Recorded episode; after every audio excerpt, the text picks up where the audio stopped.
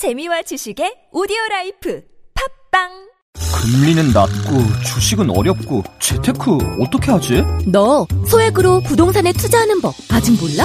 정말? 어떻게? 만 원으로 할 수 있는 부동산 투자 테라펀딩 누구나 쉽게 부동산에 투자한다. 테라펀딩. 수익률 12% 매달 꼬박꼬박 들어오는 수익금으로 휴대폰비 낼 수 있는 거 몰랐지? 테라펀딩. 나도 바로 시작해야겠네. 쉽고 간편한 부동산 투자 네이버에서 테라펀딩을 검색하세요 테라펀딩 어, 어, 어, 아메리카노 한 잔 줘봐. 2,500원이요. 수고가 많으십니다. 어제도 친절하게 대해주신 덕분에 기분 좋게 아침을 시작했어요. 오늘도 아메리카노 한 잔 부탁드립니다. 네, 저도 감사합니다. 2,500원입니다. 왜 나한테는 안 웃어? 지금 나 무시하는 거야? 안녕하세요. TBS 진짜 라디오의 김인석. 윤성호입니다. 따뜻한 말과 배려. 오늘 여러분은 어떻게 행동하셨나요? 모든 노동자는 누군가의 가족이고 친구이고 자녀입니다. 이 캠페인은 TBS 서울시 감정노동센터 안전보건공단이 함께합니다.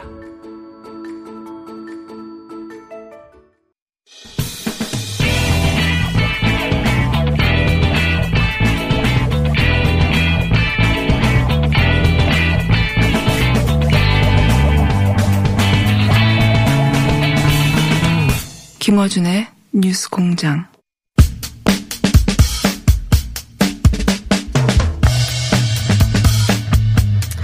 네, 지난 10일에요. 어, 미국에서는 코로나19 하루 확진자가 무려 7만 명을 넘었다고 하네요. 재선에 도전하고 있는 트럼프 대통령 과연 이런 코로나 사태 악화를 어떻게 극복할지 한번 살펴볼까 합니다. 또 이 트럼프 대통령 최측근이라는 로저 스톤이 이 대통령으로부터 사면을 받으면서 미국 내에서 거센 비난 여론이 일고 있다는데 미국 정치 상황 두루 한번 짚어보죠. 미주 한인 유권자연대 김동석 대표 전화로 연결돼 있습니다. 대표님 안녕하세요. 네, 안녕하세요. 예. 어, 트럼프 대통령 이 공식 석상에서 마스크를 쓰고 나왔다면서요. 그동안 저, 정말 마스크 안 쓰던데 갑자기 마스크 쓴 이유가 뭡니까? 네, 이게 저뭐 볼 수 없었던 장면이죠. 사실 그동안 미국 의회에서 의원들이 대통령이 마스크만 써도 환자도 늘어나는 거를 줄일 수 있을 텐데 뭐 이런 여론이 있었습니다. 네. 사실 예, 이번에 예, 지난 그 11일 아, 토요일 날 마스크 쓰고 행사에 나온 거는 이 군인 병원을 방문하는 일정이었어요. 아. 전쟁터에서 부상당해서 치료받는 음, 부상병 치료하는 데를 가서 방문하고 군인 가족들하고 만나고 거기서 그, 어, 그 의료진들 만나고 그러는데 거기에 그 마스크 안 쓸 수가 없죠. 그렇기 때문에 음, 대학관 관리들 그다음에 에, 캠페인 캠프 참모들 또 가까운 공화당 의원들 한 100여 명 이 의견을 막아가지고 마크 메도스 비서실장이 일정을 수행하려면 마스크 꼭 해야 된다라는 걸 아주 간청을 한건 이제 받아들인 거죠. 예. 아, 그리고 한 가지는 어 그 선거 자체가 되게 트럼프 대통령이 초조하죠. 왜냐하면 지난 4월 5월은 이 트럼프의 트럼프를 반대하는 지역에가 이 코로나 감염 상황이 굉장히 무서웠습니다. 음. 근데 대도시 중심으로 한 그런 곳은 좀 진정이 됐는데 지금 말씀하신 것처럼 뭐 일일 신규 확진자가 뭐 7만 명을 넘어서는 이 무서운 그 2차 확산이 되고 있는데 지금은 다 트럼프 지지층인 시골, 저 내륙 지방 안에 이런 데가 이게 퍼지고 있죠. 아. 그리고 트럼프를 고정으로 지지하는 층은 그 좀 나이가 들은 사람들 층이거든요. 예. 병에 약하죠. 그이 감염병에 대해서 이렇게 좀 케어하고 보호해주는 입장을 갖지 않으면 안 되는 선거판에 네, 이런 이제 분위기가 왔기 때문에 음. 에, 그 트럼프 대통령 처음으로 마스크 쓰고서 어, 어 이렇게 나타난 거죠. 예. 어, 뭐, 아니, 그 마스크. 긍정적인 모습이라고 봅니다. 예. 마스크 쓰는 게 그렇게 어려운 일인지 또 선거가 아니면 마스크를 안 썼어야 하는 건지 좀 약간 좀 많이 어이가 없습니다. 근데 이 이렇게 코로나 19가 악화되고 있는 상황에서 또 지난 금요일 밤에 어, 트럼프 대통령은 로저 스톤이라는 사람을 사면해서 정치적 후폭풍이 거세다고 하는데 로저 스톤 뭐 국내에서 그렇게 알려진 사람은 아닌데 어떤 인물인가요? 어, 그 무서 무서운 사람이죠. 네? 무서운 사람이요? 어, 예, 무서운 사람입니다. 사실 로저 스톤이라는 사람은 자기 이름을 내놓고 나와가지고 무슨 그 공직에서 역할을 한 적은 없습니다. 예. 근데 이 공화당 내에 아주 그 선거판에 끼어들어가지고 흑색 선전을 가지고 어 선거를 이기는 데는 귀재죠. 그래서 어. 우리말로 흑막 정치의 전설이라 로저 스톤 아. 유명합니다. 예. 이분이 이분이 스무 살 나이에 그 닉슨 워터게이트 사건 도청 장치 하러 스무 살 나이에 들어갔던 사람입니다. 아, 그래요? 그래서 그 자랑스럽게 생각. 예, 이 사람 그 뉴스 보면은 등허리에 닉슨 문신 크게 새겨가지고 다니는 사람인데. 아, 참. 그, 오, 네, 52년생이니까 이제 뭐 다 나이 들었는데도 그러고 다녀요. 그 음. 1980년서부터 맨하탄에서 트럼프랑 가깝게 지냈죠. 사실 트럼프가 비즈니스 했다 그러는데요.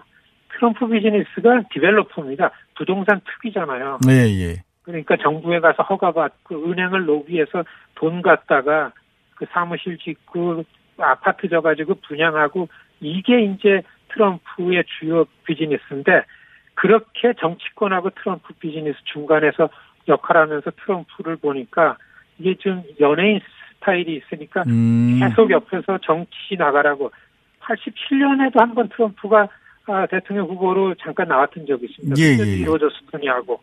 그래서 2016년 트럼프가 대통령이 됐던 거는 순전히 로저 스톤이 2015년 초부터 다음번 선거는 이제 그 후달군 거죠. 예, 나가라고. 아, 그야말로. 해가지고 예. 예.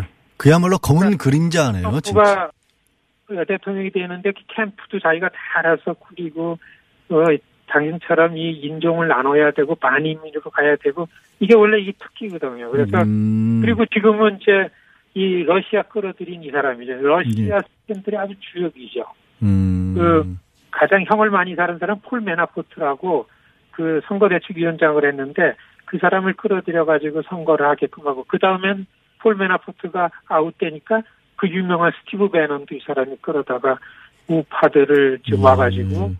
아, 그 경합주를 전략적으로 그냥 2016년 선거를 했는데 음. 이 로저 스톤이 유일하게 에, 로버트 뮬러 특검에 걸려가지고서 어, 그 기소가 된 사람 중에 유일하게 그 트럼프를 배반을 안 했어요. 아. 뭐 프리바겐을 안한 사람입니다. 예, 예, 예. 그러니까 트럼프는 이 자기가 이 선거 때가 되고 어떻게든지 틈만 나면 이 로저 스톤 끄집어내려고 뭐 국리를 많이 한 거죠. 계속해서 그런 얘기가 나왔었습니다. 음, 그러면 어떻게든이라고 말씀을 하셨는데 정말 미국 내에서는 이 사면을 두고 굉장히 비난 여론이 많이 나오고 있잖아요, 높게. 그런데도 감수를 해야 될 만큼 그만큼 중요한 인물이군요. 뭐, 그, 트럼프 대통령은 뭐, 저, 그런 거 뭐, 개의치 않죠. 비판 이런 거. 오히려 예. 비판을 받을수록 올라가는데 이게 로저스톤 방식이죠. 음. 나오자마자, 예, MBC 방송 딱 마이크 잡더니만 이 로저스톤이 대통령이 직접 내 생명을 구했다. 예. 왜 구했냐면, 나에게 잘못한 거 없다라는 거를 입증하는 싸움을 시작하라고 대통령이 특별히 나를 기회를 준 거다. 뭐, 그냥 큰 소리 치면서, 어, 아유. 어제 나왔습니다. 네, 네. 어제. 예, 우리는 소수계들은 굉장히 긴장이 되고, 예, 음. 이번 본격적으로 선거전이 시작되면 좀 이 백인과 백인이 아닌 거를 더 공격적으로 갈라낼 그런 선거 전략이 나오겠구나. 이제 음. 이런 어, 그 예측을 하게 되는 거죠. 예. 그럼 말씀하신 것처럼 로저 스톤이 이번에도 어떤 주도적인 역할을 해서 이른바 네가티브 전략이라고 하는 것을 펼쳐날 것이다. 이렇게 보이는 거네요. 뻔히. 어, 네, 이게 아마 그 도널드 트럼프에 관해서는 이런 역할을 주는 게 아니라 정치에 관해서는 이슬람 아이디어로 다 이꾸리는 거기 때문에요. 음. 아마 지금은 트럼프가 갖고 있는 캠페인 캠프도 로저 스톤이 석방되는 요 기회에 뭐 많이 바뀌겠다 이렇게 보죠. 왜냐하면 바, 그 바이블 벨트하고 러스트 벨트의 트럼프 지지층들이 도무지 기대만큼 결집이 안 되기 때문에 좀 나서줘야 음. 되는데, 아, 그래서 이 로저 스톤이 굉장히 그, 그 시작하는 시점에 중요한 역할을 하지 않겠는가 예. 아, 그렇게 보여집니다. 예. 그래서 그렇게 무리해 가면서도 이 사면을 한 것 같은데 이 트럼프 대통령의 사면을 두고 뭐 미국 내에서도 굉장히 뭐 말씀드린 것처럼 논란이 크게 일고 있는데 민주당 쪽에서 특히 조 바이든 후보 같은 경우에는 어떻게 맞서고 있습니까? 조 바이든을 비롯한 뭐 그 상대 당 정치적으로 다 상대편까지 안 가더라도 상식선에서는 지금 이게 말이 안 되죠. 예. 이 제일 과묵하기로 이름난 로버트 밀러 특검 음, 그 검사가 아, 그 수사를 끝내고 의회에 가, 의회에다가 보고한 다음에 아무런 발언을 한 적이 없습니다. 어제 사면하자마자 나와가지고요. 예. 분명한 거는 로저 스톤이 연방법을 어긴 범죄자다. 예, 진짜 예, 이게 중형을 받을 범죄자인데 이건 아니다라는 발언을 하고 특별히 워싱턴 포스트지 오늘 특별 기고를 했어요 주말에. 예. 그러니까 이제 이걸 보고서 어 그 이 트럼프랑 우호적인 관계에 있던 공화당의 그 법사위원장이 방금 전에 뉴스인데 다시 이 사면에 대해서 어떻게 우리가 봐야 되는지를 특검 그 뮬러 검사를 상원의 그 법사위원회 데려다가 다시 한번 들을 용의가 있다라는 얘기를 음, 할 정도로 여론은 아주 들끓고 있는 거죠. 예. 그럼에도 불구하고 트럼프 대통령은 다시 한번 이 로저 스톤을 이용한 네거티브로 선거를 치를 그게 명확해 보인다 이건데요. 아유 참 이 대표님 말씀 듣고 있으면서 요즘 미국 상황을 보면 진짜 들으면 들을수록 우리가 알고 있었던 막연하게 알고 있었던 그런 미국 미국의 정치가 아니라는 생각이 듭니다. 오늘 말씀 여기까지 드려야겠네요. 고맙습니다. 네, 고맙습니다. 예, 지금까지 미주 한인 유권자연대 김동석 대표였습니다.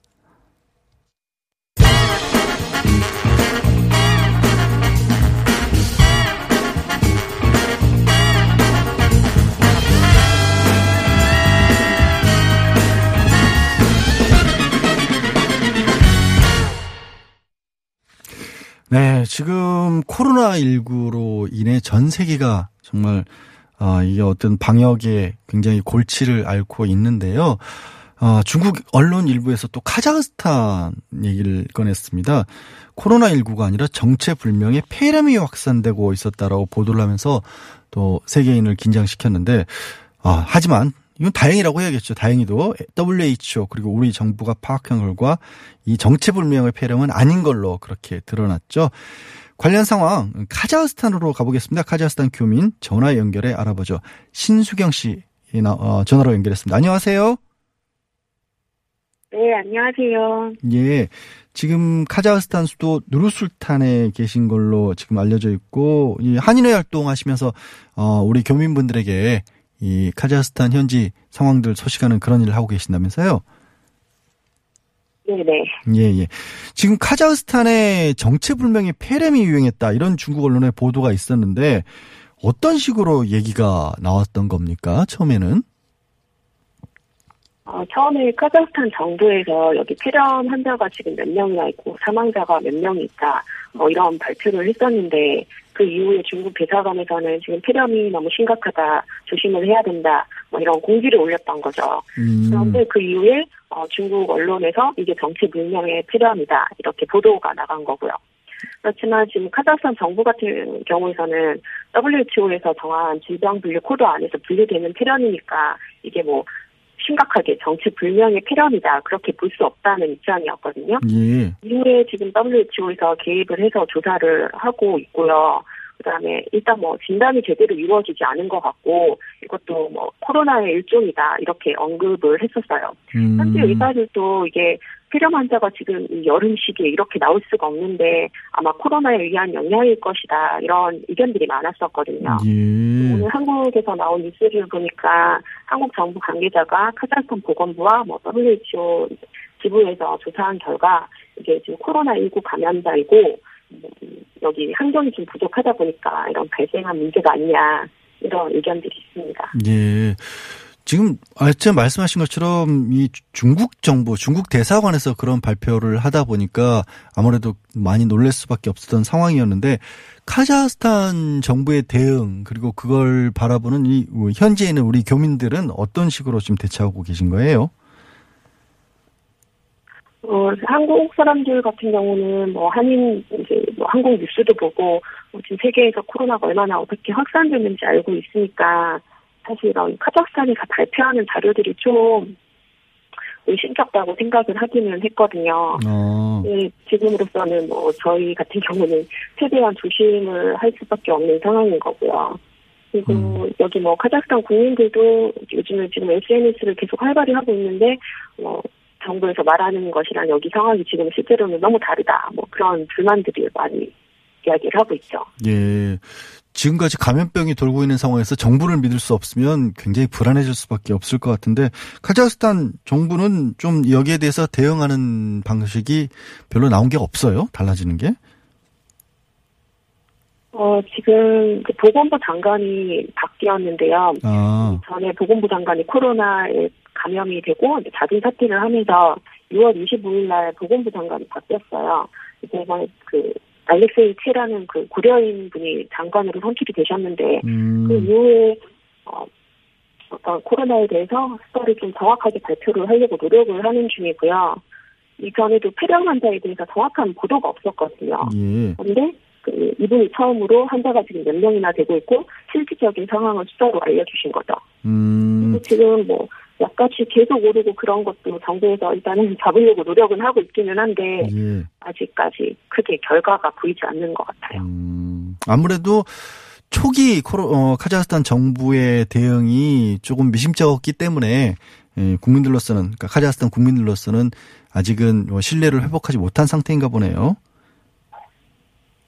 네, 지금 뭐 처음에 뭐 여기 질본부 어, 질본부 이제 본부장에 해당하시는 그 의사분이 어, 아직 코로나가 정식적으로 발표되기 전에 어, 드디어 우리나라에도 코로나가 생길 것 같다. 뭐 1, 2주 안에 뭐 확진자가 나올 것 같다. 네. 이러한 식의 발언을 정식 브리핑에서 한 거죠. 그래서 어. 이제 국민들이 드디어는 무슨 말이고 어떻게 우리가 신도 아닌데 1, 2주 안에 뭐 환자가 나올지 아닐지를 어떻게 아느냐 이런 반발도 굉장히 심했었고요. 아니, 그리고 정말 실제로 며칠 뒤에 환자가 발생을 했어요. 예. 이렇게 되다 보니까 국민들이 아무래도 좀 예, 신임하기가 어려운 부분들이 있는 거죠. 아니 무슨 좋은 일도 아니고 코로나19 환자가 생긴다는데 드디어 코로나가 생길 것 같습니다. 이런 식의 얘기를 정부에서 했단 말이에요. 네, 예. 아유 참, 아무래도 말 실수였겠지만 좀 예. 큰 실수였던 거죠. 예, 그러게요. 단순히 실수로 보기에는 너무 심각한 상황이었네요. 어, 지금 이제 그 어, 카자흐스탄 현지에 계신데 그곳 현지 그럼 코로나 상황은 어때요? 정확히? 어, 지금 저희 뭐 처음에 코로나 생기고 나서 그 이후에 3월 16일부터 여기 비상사태가 선포가 됐었고요. 예. 그렇게 되면서 학교 어린이집 모두 다 중단했고 또 이제 피가들도 웬만하면 재택근무를 해야 된다 그렇게 권고 사항이 나오다가 음. 3월 말에는 뭐 도시간 이동도 폐쇄당하고 거의 집 밖으로 나오지 말라 뭐 이렇게 심하게 격리가 시작이 됐거든요.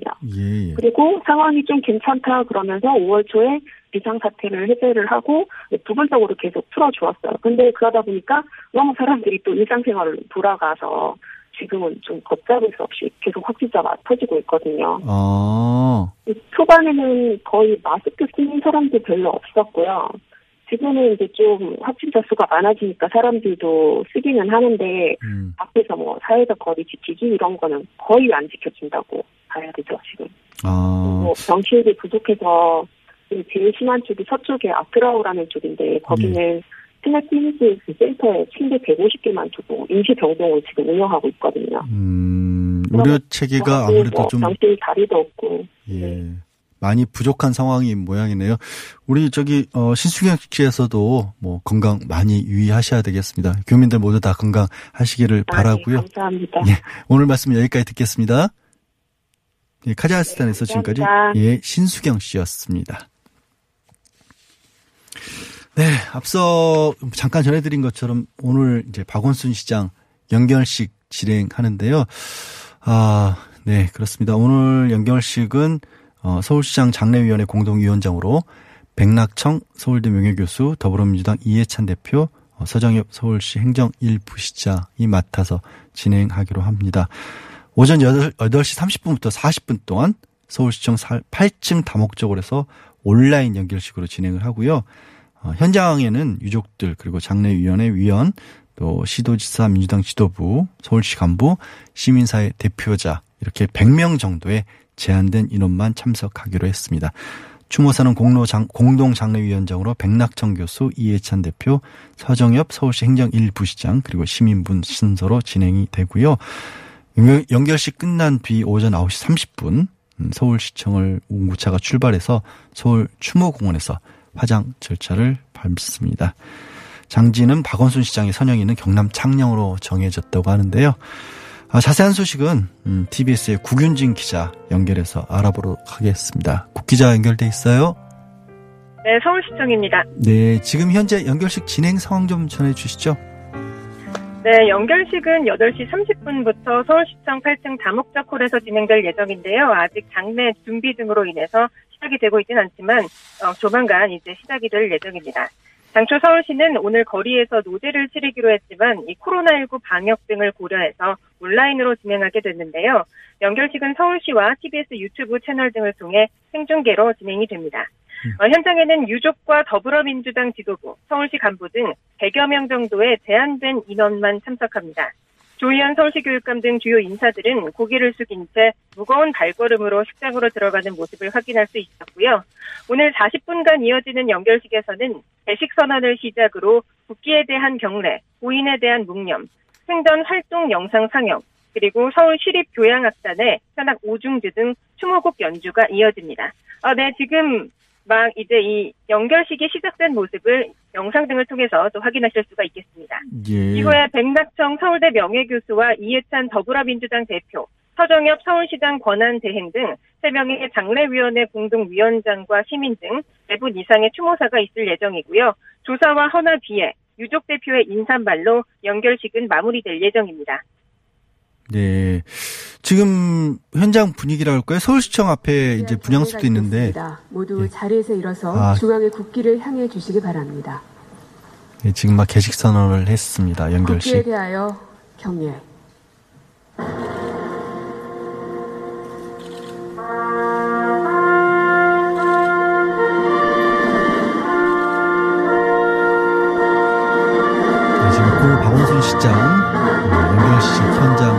중계해드리고 있습니다. 자랑스러운 희극기 앞에 이롭고 정의로운 대한민국의 무궁한 영광을 위하여 충성을 다할 것을 굳게 다짐합니다. 지금 100명 가량 제한된 인원으로 연결식이 치러지고 있고요. 국회에 대한 경례를 하고 있습니다.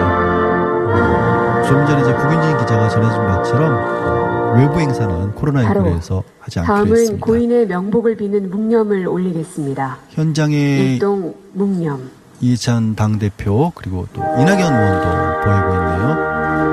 어, 고인에 대한 묵념이 진행되고 있습니다. 이 묵념 이후에는 어, 박원순 시장에 대한 추모 영상을 상영할 그런 일정으로 잡혀 있습니다.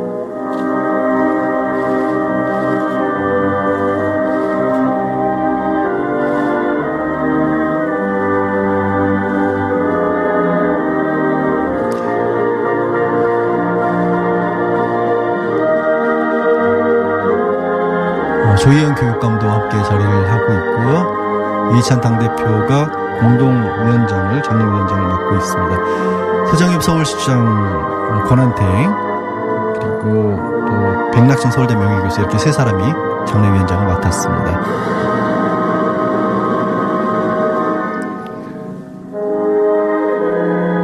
어, 지금 영상은 TBS에서 생중계로 어, 연결식 현장을 중계해드리고 있습니다. 유가족들의 모습도 보입니다. 어, 코로나19 때문에 마스크를 쓴 상황이지요. 바로 모두 자리에 앉아 주시기 바랍니다. 네. 국자, 네. 예. 지금 연결식 중계 영상을 저희가 잠깐 봤는데요. 뭐 서울시청 앞 어, 분향소 어, 이른 앞에도 고인을 애도하는 발길들이 많이 이어졌다면서요? 네, 그렇습니다. 시청 앞 분향소에는 월요일 출근 시간대임에도 불구하고 우산을 쓴 조문 행렬이 계속 이어지고 있습니다. 앞서 고인을 태운 운구 차량은 오전 7시 50분경 이곳 서울광장에 도착해서 영연을 시청으로 옮기는 영연 봉송을 거행했는데요. 이 서울시 관계자들은 박 시장의 영정사진을 들고 박 시장이 9년 동안 몸담았던 시청 주변을 돌면서 고인의 마지막 출근길을 함께 했습니다. 이 모습을 침통한 표정으로 지켜보거나 눈시울을 붉히는 시민들도 있었고요. 광장 한편에선 박 시장을 비판하는 시민도 있었지만 대체로 차분한 분위기 속에서 이 박 시장의 마지막 길을 대응하고 있는 모습입니다. 이곳 시청 분향소 앞에는 어제 오후 10시 기준 2만 명 이상의 추모객이 다녀갔고요. 온라인 분향소에는 104만 천여 명이 헌화했습니다. 네, 차분하게 치러지고 있다니 뭐 다행이고요. 그런가 하면 이 박시장 장례를 서울특별시장으로 이렇게 치르지 못하게 해달라 이 가처분 신청이 있었는데 네 각하됐죠? 네, 앞서 지난 11일 강용석 변호사가 운영하는 이 보수 성향의 유튜브 채널 가로세로 연구소 측이 시민 220여 명을 대리해서 박 시장의 장례를 서울특별시 기관장으로는 기관장으로는 치러서는 안 된다는 집행금지 가처분 신청을 냈는데요. 이거를 법원이 각하한 겁니다. 가세현 측은 이번 서울특별시 기관장이 법적 근거 없는 위법한 장례 절차다라고 주장을 했는데 서울시 측은 이에 대해 정부 의전 편람을 참고한 이 기관장으로 이제 하게 됐다라고 맞섰습니다. 재판부는 가세연의 가처분 신청이 당사자 자격이 없다. 그러니까 신청의 적격성을 갖추지 못했다면서 각하 결정을 내린 겁니다. 각하는 보통 소송이나 신청 등이 요건을 갖추지 못한 경우에 그 주장 자체를 아예 판단하지 않고 재판 절차를 끝내는 결정이라고 보시면 되겠습니다. 네. 오늘 연결식 이후의 일정은 어떻게 됩니까? 네, 장례위원회는 연결식이 끝나면 9시 30분쯤 박 시장의 시신을 운구하는 그 운구 차량이 서울 서초구에 있는 추모공원으로 보내질 예정인데요. 이 추모공원에서 사장 절차를 마친 뒤 고인의 고향이자 선산이 있는 경남 천영 선영으로 향하게 됩니다. 예. 고인의 시신은 유족의 뜻에 따라 야트막한 붕붕 형태의 묘소에 안장될 계획입니다. 네. 지금 어, TBS 유튜브 중계에는요 어, 추모 영상이 흐르고 있는 중입니다. 아, 지금까지 고 박원순 서울특별시장 연결식 현장 연결해서 TBS 국윤진 기자 어, 얘기 들어 현장 분위기 전달 받았습니다. 안녕하세요. 치과의사 고광욱입니다. 태아가 자랄 때 가장 먼저 생기는 기관이 어디일까요? 바로 입입니다. 먹는다는 것은 삶의 시작이자 끝인 것이죠. 100세 시대인 요즘은 치아를 100년 가까이 사용합니다. 그럼 어떻게 해야 치아를 100년 동안 건강하게 관리할 수 있을까요? 바로 올바른 칫솔질과 정기적인 스케일링입니다. 가까운 치과를 방문하시면 치과의사 선생님께 올바른 칫솔질을 배울 수 있습니다. 그리고 1년마다 건강보험 적용이 되는 스케일링 치료 놓치지 마세요. 이 캠페인은 유디치과협회와 함께합니다. 키도 자세도 한창 성장기인 우리 아이. 허리 펴고, 어깨 펴고, 고개 들어야지. 지금 자세가 평생 자세가 될지도 모르는데 계속 따라다니면서 잔소리만 하실 건가요? 그래서 아이에게 필요한 건 바디로직 탱크탑 주니어. 입으면 끝. 곧게 편하게. 우리 아이 자세를 바로 잡아주세요. 바디로직 탱크탑 주니어.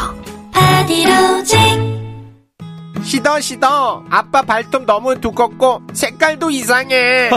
이 녀석 그럴까봐 내가 케라셀 네일 준비했지. 갈라지고 두꺼워진 발톱 무좀이 싹 사라진다고. 미국 판매량 1위 600명 임상 실험을 거친 전 세계 48개국 손발톱 케어 압도적 지배자 캐라셀 네일. 2주 후 달라진 손발톱을 경험할 수 있습니다. 네이버에서 캐라셀 네일을 검색하세요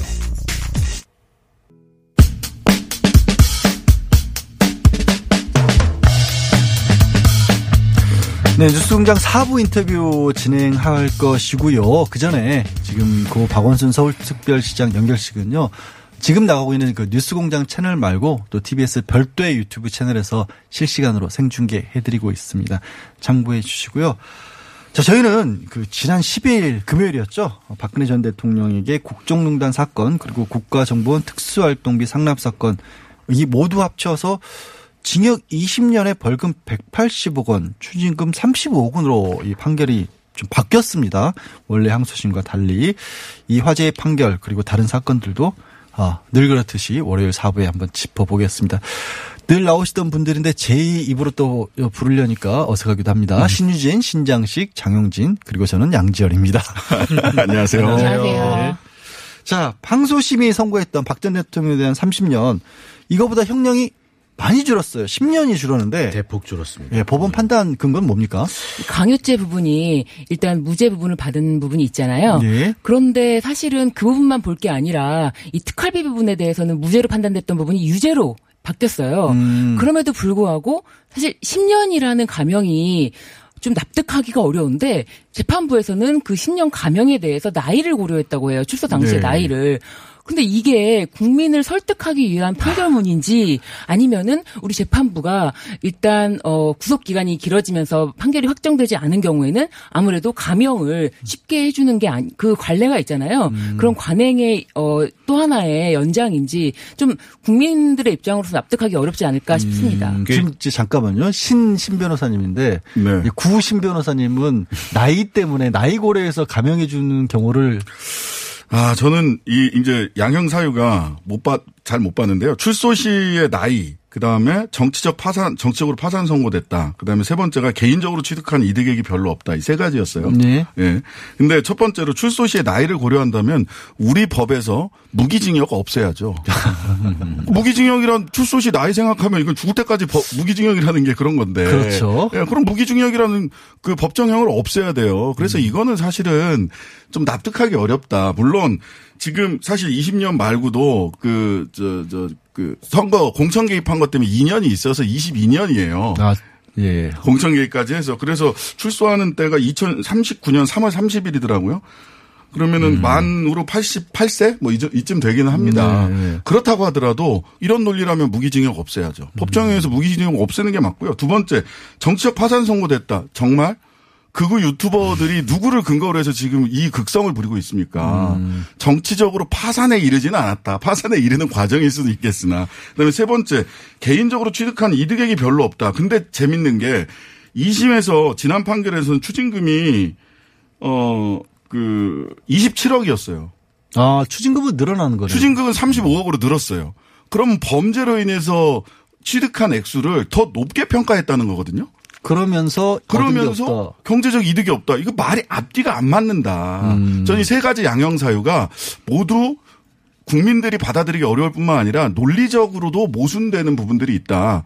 무기징역 없애세요 그러면 나이를 고려할 거면 출소 시 나이를 고려. 음. 그 지금 이 재판부가 이번에 그 양형을 깎은 이유 중에는 직권남용 부분을 직권으로 판단한 부분이 좀 있었어요. 직권남용. 예. 자, 그래서- 지금 이제 박사학위를 받고 계신 장 기자님입니다. 장윤진 기자입니다. 예. 직권남용 부분을 이렇게 에, 무죄로 하곤 한다든지 이런 부분이 좀 많이 생겼어요. 음. 그래서 그 부분하고 그런 것까지 다 고려했을 때 좀 깎아줬다 이렇게 얘기를 하는 것 같습니다. 그러니까 뭐 강요죄 부분이라든지 직권남용 부분에서 무죄 나온 것이 있기 때문에 깎아줬다라는 식으로 판단하는 것 같은데 반면에 뇌물액은 조금 늘어났어요. 아까 추징금 얘기를 하셨듯이. 네. 예. 그렇게 된다면은 사실 전체적으로 봤을 때 이렇게 감형을 할 수 있는 수준은 아니었어요. 음, 좀 사실 그동안에 박 전 대통령 관련 뉴스들이 이제 조금 많이 관심에서 멀어진 부분이 있는데 그 사이에 어떻게 보면 조금 고개를 갸웃할 만한 그런 판결이 나온가 싶은데. 그렇죠. 판결문은 아무래도 그 이유를 가지고 근거를 가지고 어 설명하는 거잖아요. 이런 이런 형이 이렇게 이런 이유로 어 이런 형에 처해진다라는 설명하는 건데 그 설명이 10년이라는 감형 자체가 국민에게 납득하지 못한다면은 이 부분에 대해서는 확정 그대로 확정시키는 거는 아무래도 검찰 입장에서도 어 재상고를 통해서 다시 한번 판단을 받아봐야 되지 않을까 싶은 생각입니다. 그 특히 이제 강요죄를 대부분 무죄. 네. 예. 그 이미경 CJ 이미경 부회장 사퇴 요구한 것만 강요 미수 로 인정되고 나머지 강요죄 부분이 대부분 무죄가 됐는데 요거는 사실은 2020년 2월 달, 올 2월 달에 장시호 등과 관련된 강요죄 사건에서 어떤 지위의 기초에서 기업 등에 대해서 뭘 달라고 했던 거 이게 이익의 제공을 요구했다고 곧바로 그 요구를 해악의 고지라고 평가할 수 없다. 그러니까 해악이 고- 강요죄라는 건 해악이 고지, 고지가 돼야 되거든요. 너 무섭 무섭게 만들어야 돼. 무섭게 만들어야 되는데 근데 이게 저는 이건 지금의 시각에서 본 거다. 그 범죄 시에 판단을 해야 되는데 음. 지금 보면 사실 장시호든 박근혜 전 대통령이든 최유라든 이게 보면 굉장히 정유라. 정유라. 아, 정유라. 최유라. 죄송합니다. 정유라 가수 이름을. 아니 이게 최서원 씨의 야. 최가 너무 강렬해가지고 뭐 부모성 같이 쓰기 내지는 엄마성을 썼을 수도 있는 거니까. 또 둘러대시기는. 네네. 하여튼간에 정유라든 지금 보면 와 이렇게 사실 권력의 핵심이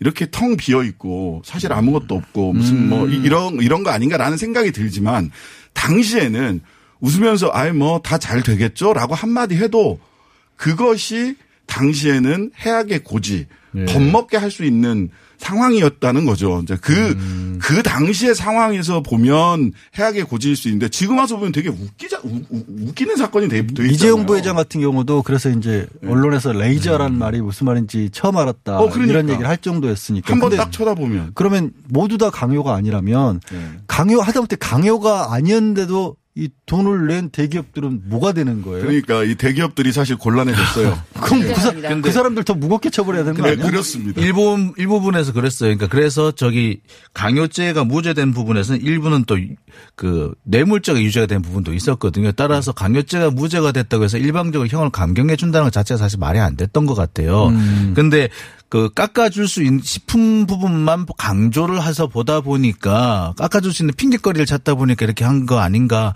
싶을 정도고요. 또 개인이 취득한 이득이 없다라고 하지만 그 돈이 전부 다 재단으로 갔잖아요. 그럼 그 재단이 누구 거냐 결과적으로. 그건 원론적으로 처음부터 그게 문제가 됐던 그렇죠. 건데 예. 그거 자체를 부인한 듯한 판결을 해서 이 재판이 35억으로 늘어난 게 이 재판이 재판인 걸까 아니면 개인적 사면을 좀 심의를 해준 게 사- 아닌가 그좀 의도가 좀 보이는 그런 네, 상황이었고 아까 신 변호사님 재상고 해야 된다고 하셨으니까 네. 한번 지켜보기로 하죠. 네. 자 지금 훨씬 더 뜨거운 얘기는 뭐 일단락 내지는 잠깐 소강 상태에 들어간 것으로도 보이긴 하지만 이 추미애 법무부 장관과 윤석열 검찰총장의 관계인데 어 일부 언론에서요 추미애 법무부 장관이 대면 보고를 받고 있지 않다 이런 보도를 했어요. 우리 장 기자님 이거 어떻게 네. 된 보도입니까? 그래서 제가 알기로는 대면 보고 받지 않는다는 얘기는 거의 틀린 얘기다라고 보시는 게 맞을 것 같고요. 거의라는 말로 살짝 빠져나가시네요. 예, 거의. 자, 여기서 거의라고 제가 표현한 이유는 이번에 그 법무부 검찰국장 등이 그 대검과 협의를 해가지고 그 특임 검사와 관련된 그런 협의를 진행을 했었어요. 근데 그와 관련해서 보고를 하려고 그럴 때 추미애 법무부 장관이 당시 산에 가버리셨죠. 네. 절에 가셨죠. 그러고 난 다음에 보고를 직접 받지 않았어요. 그리고 아. 보고를 받는 과정에서 어 보좌관들이 커트한 부분이 있고요.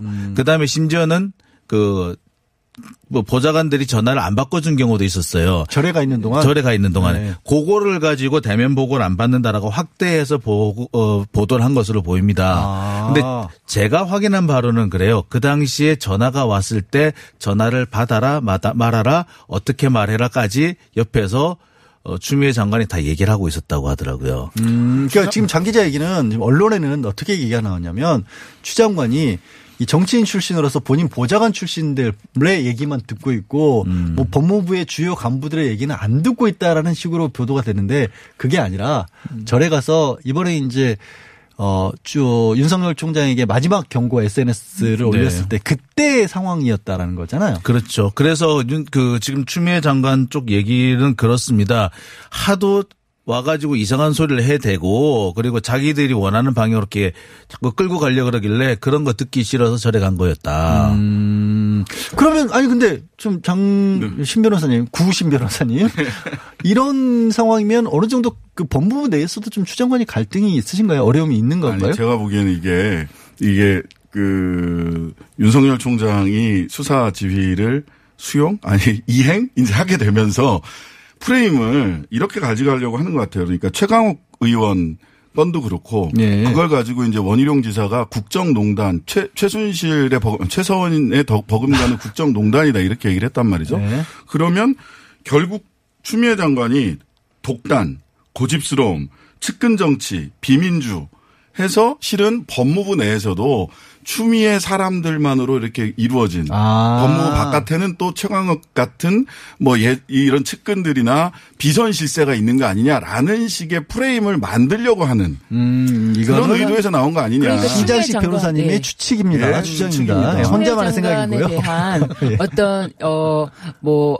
악의적인 보도 이렇게까지 말, 말하기는 그렇지만 예. 아무래도 이 부분에 대해서 정확하게 사실관계가 어느 정도 확인됐는지에 대해서 판단해 봐야겠지만 뭐 흠집내기에 대한 언론 뭐 평이 아닐까 그런 생각은 듭니다. 음, 네. 자, 어찌됐든 그렇게 이렇게 소란스럽지 않아야 될 아주 단순한 사건으로 비추는 이 검언 유차 결국은 어, 중앙지검 수사팀에서 독립적으로 일단 진행을 할 것으로 보이는데 어, 신병 확보한다는 얘기도 나오고 있어요. 장 기자는 혹시 뭐 이 수사 속도 관련해서 들은 얘기 있어요? 어, 지금 제가 알기로는 거의 대부분의 증거는 확보된 것으로 알고 있어요. 이미? 예, 그래서 이제 당사자들을 불러서 조사하는 단계만 남은 것으로 알고 있습니다. 음. 특히 이제 이동재 기자 같은 경우에는 어, 몇 가지 증거 인멸을 시도한 부분이 있기 때문에 영장을 청구하려고 하고 있는 걸로 알고 있고요. 노트북이나 이 휴대전화 같은 게. 휴대폰 같은 예 그런 거로 알고 있는데 지금 이제 진행은 되고 있- 그렇게 진행은 되고 있습니다만 어 아직까지도 이제 중앙지검이 물론 독립적으로 수사를 하게 됐다고 하지만 생각보다 좀 눈치는 좀 보고 있는 것 같아요. 음. 어, 이 과정을 잘 살펴보면 좀 어느 정도 이해 가실 겁니다. 사실 맨 처음 시작한 것은 수사를 맡았던 것은 대검 감찰부였잖아요. 그것이 인- 대검 인권부를 거치고 거쳐서 결국에 중앙지검 형사 1부까지 내려왔는데 결국 중앙지검 형사 1부도 사실 맡고 싶지 않았던 사건일 수도 있었던 거죠. 부담스러운 사건인 건 맞죠. 그렇죠. 예. 그렇기 때문에 이 것을 한 발 한 발 나갈 때 되게 조심스럽게 나갔는데 음. 조심스럽게 나가는 와중에서 의외의 그큰 그 증거가 딱 걸려버린 거거든요. 아, 그러니까 지금 장 기자 얘기에 따르면 조심했지만 그럼에도 불구하고 감출 수 없을 만큼의 증거가 있었다라는 얘기잖아요. 네. 그 와중에서 이 상황이 왔고 그다음에 여러 가지 논란 논란이 있었지 않습니까? 예. 그러니까 독립적으로 수사를 해라라고 다시 권한을 넘겨받았지만 이 상황에서도 또 한 발 더 나가기가 되게 부담스러운 상황인 걸로 보입니다. 그런데 이미 출석을 안 하면은 수사를 위해서 체포영장에 의해서 조사를 위해서 조사를 위해서 체포영장을 발부받아야 되는 것이고요. 그리고 이동재 전 기자는 뭐 어쨌든지 그 휴대폰이라든지 이미 노트북 전부 다 포맷을 했다는 것이 뭐 채널A 조사 진상 조사 때에도 이미 밝혀진 바가 있기 때문에 그 부분에 대해서는 신병 확보를 하지 않고는 뭐 조- 제대로 조사 수사를 할 수가 없기 때문에 이 부분은 반드시 필요한 부분이 아닌가 싶습니다. 근데 이게 결국 중요한 거는 그 기자 본인의 잘못된 취재였냐 아니면 정말로 그 뒤에 한동훈 검사장이 있었냐 이거 아니에요. 관건은 그거죠. 그래서 그 검찰과 언론 사이에 어 총선 개입 을 하려고 아, 했느냐. 이거는 이제 구신 변호사님의 이론인데요. 총선. 총선 개입 네. 시도 의혹이 있었느냐, 시도가 있었느냐라는 부분들을 어 분명하게 좀 밝혀내야 되고요. 이동재 기자에 대해서는 신병 확보를 위한 노력을 검찰이 할 수밖에 없다. 지금의 상황에서는 그래 네, 보입니다. 여기 한 가지 더 덧붙이면은 그렇습니다. 어, 만약에 한동훈 검사장이 거기에 개입을 해서 어떻게 그 유시민 이사장을 좀 모함하려고 하는 그런 의도가 전혀 없었고 거기에 개입한 바가 없었다면 지금 그 윤석열 검찰총장이 지금처럼 이렇게 격렬하게 수사를 방해하려고 할- 했을 이유는 없다라고 봐요. 지금 상당히 자, 이건 무리한 거기 장 때문에. 기자님의 개인적인 예, 제 추정입니다. 개인적인 음, 추정인데 주- 주-. 어쨌든 예. 지금 뭔가 강력하게 의심도 하는 부분이 있기 때문에 네. 그렇게까지 아니, 아니 뭐 찔리는 게 있으니까 그렇게 했겠지. 아니 뭐 거기까지는 아니더라도 상식적으로 생각을 해봐도 지금 이동재 기자의 주장 을 보면 100% 믿는다고 하더라도 결과적으로는 본인이 한동훈 검사장과 윤석열 총장을 사칭하여 음, 최소한 어 최소한 그들과 자기가 공범이라고 막 이야기해가면서 그다 오셨으니까 좀더 제보자 오세요, X에게 이런 얘기를 했단 말이죠. 그러면은 한동훈 검사장과 윤석열 총장이 가장 열심히 이 수사해야 되는 사람이에요. 뭐 그러려고 수사 협조해서. 네. 네. 아, 협조하고 그래서 일각에서는 처음부터 이제 한 검사장이 고소고발이라도 해야 되는 거 아니냐. 그렇죠. 그렇죠. 본인들이 결벽을 밝히고 싶어서 펄펄 뛰고 난리가 났었어야죠. 신신 변호사님은 네. 이건 검찰 수사 신청 수사 심의위원회 네. 또 열린다고 하거든요. 네, 네. 이거는 영향이 없을까요? 민원련에서 이번에 고발인 신분으로 네. 또 수사심의위원회 신청을 했는데 어. 이 결정이 사실은 이제 수사심의위원회가 이제 뭐 국민들에게 어떤 의미를 주는지는 크게 검찰이 저는 신경 쓰지 않을 수도 있다. 저는 오히려 그렇게 생각합니다. 왜냐하면 검찰이 예전에는 직접 이제 수사심의위원회라는 어, 외부 기관을 통해서 자신들의 부담을 일부 덜어내려고 하는 부분도 있었다면 이제 이재용 전 어, 이재용 부회장 이재용 네. 부회장 사건으로 인해서 납득할 수 없는 결정을 내렸기 때문에 수사를 중단해라라는 음. 결정을 내렸던 수사심의위원회이기 때문에 검찰 측에서는 이렇게 부담을 가질 필요는 없지 않을까 좀 생각이 듭니다. 어떤 식으로 수사심의위원회 결정이라든지 간에 부담은 없을 것이다. 네. 근데 저는 참 개인적으로 안타까운 게 자문단이든 네. 수사심의위원회든 대검의 부장회의든 나름대로 검찰에서의 어떤 합리적 의사 결정을 위해서 만들어졌던 그런 그 어떤. 장치인데 음. 그게 다 해체돼 가고 있다라는 게 이 단순한 사건을 둘러싼 이 복잡하게 만들어버린 안타까운 결과가 아닌가 싶습니다. 아까 뭐 아, 신 변호사님, 오늘 시간 다 어, 됐어요. 예. 음악 나오고 있어요. 아, 벌써요? 네, 지금까지 신신장이었고요. 저는 양절 변호사였습니다. 네, 내일. 다시 뵙겠습니다. 안녕.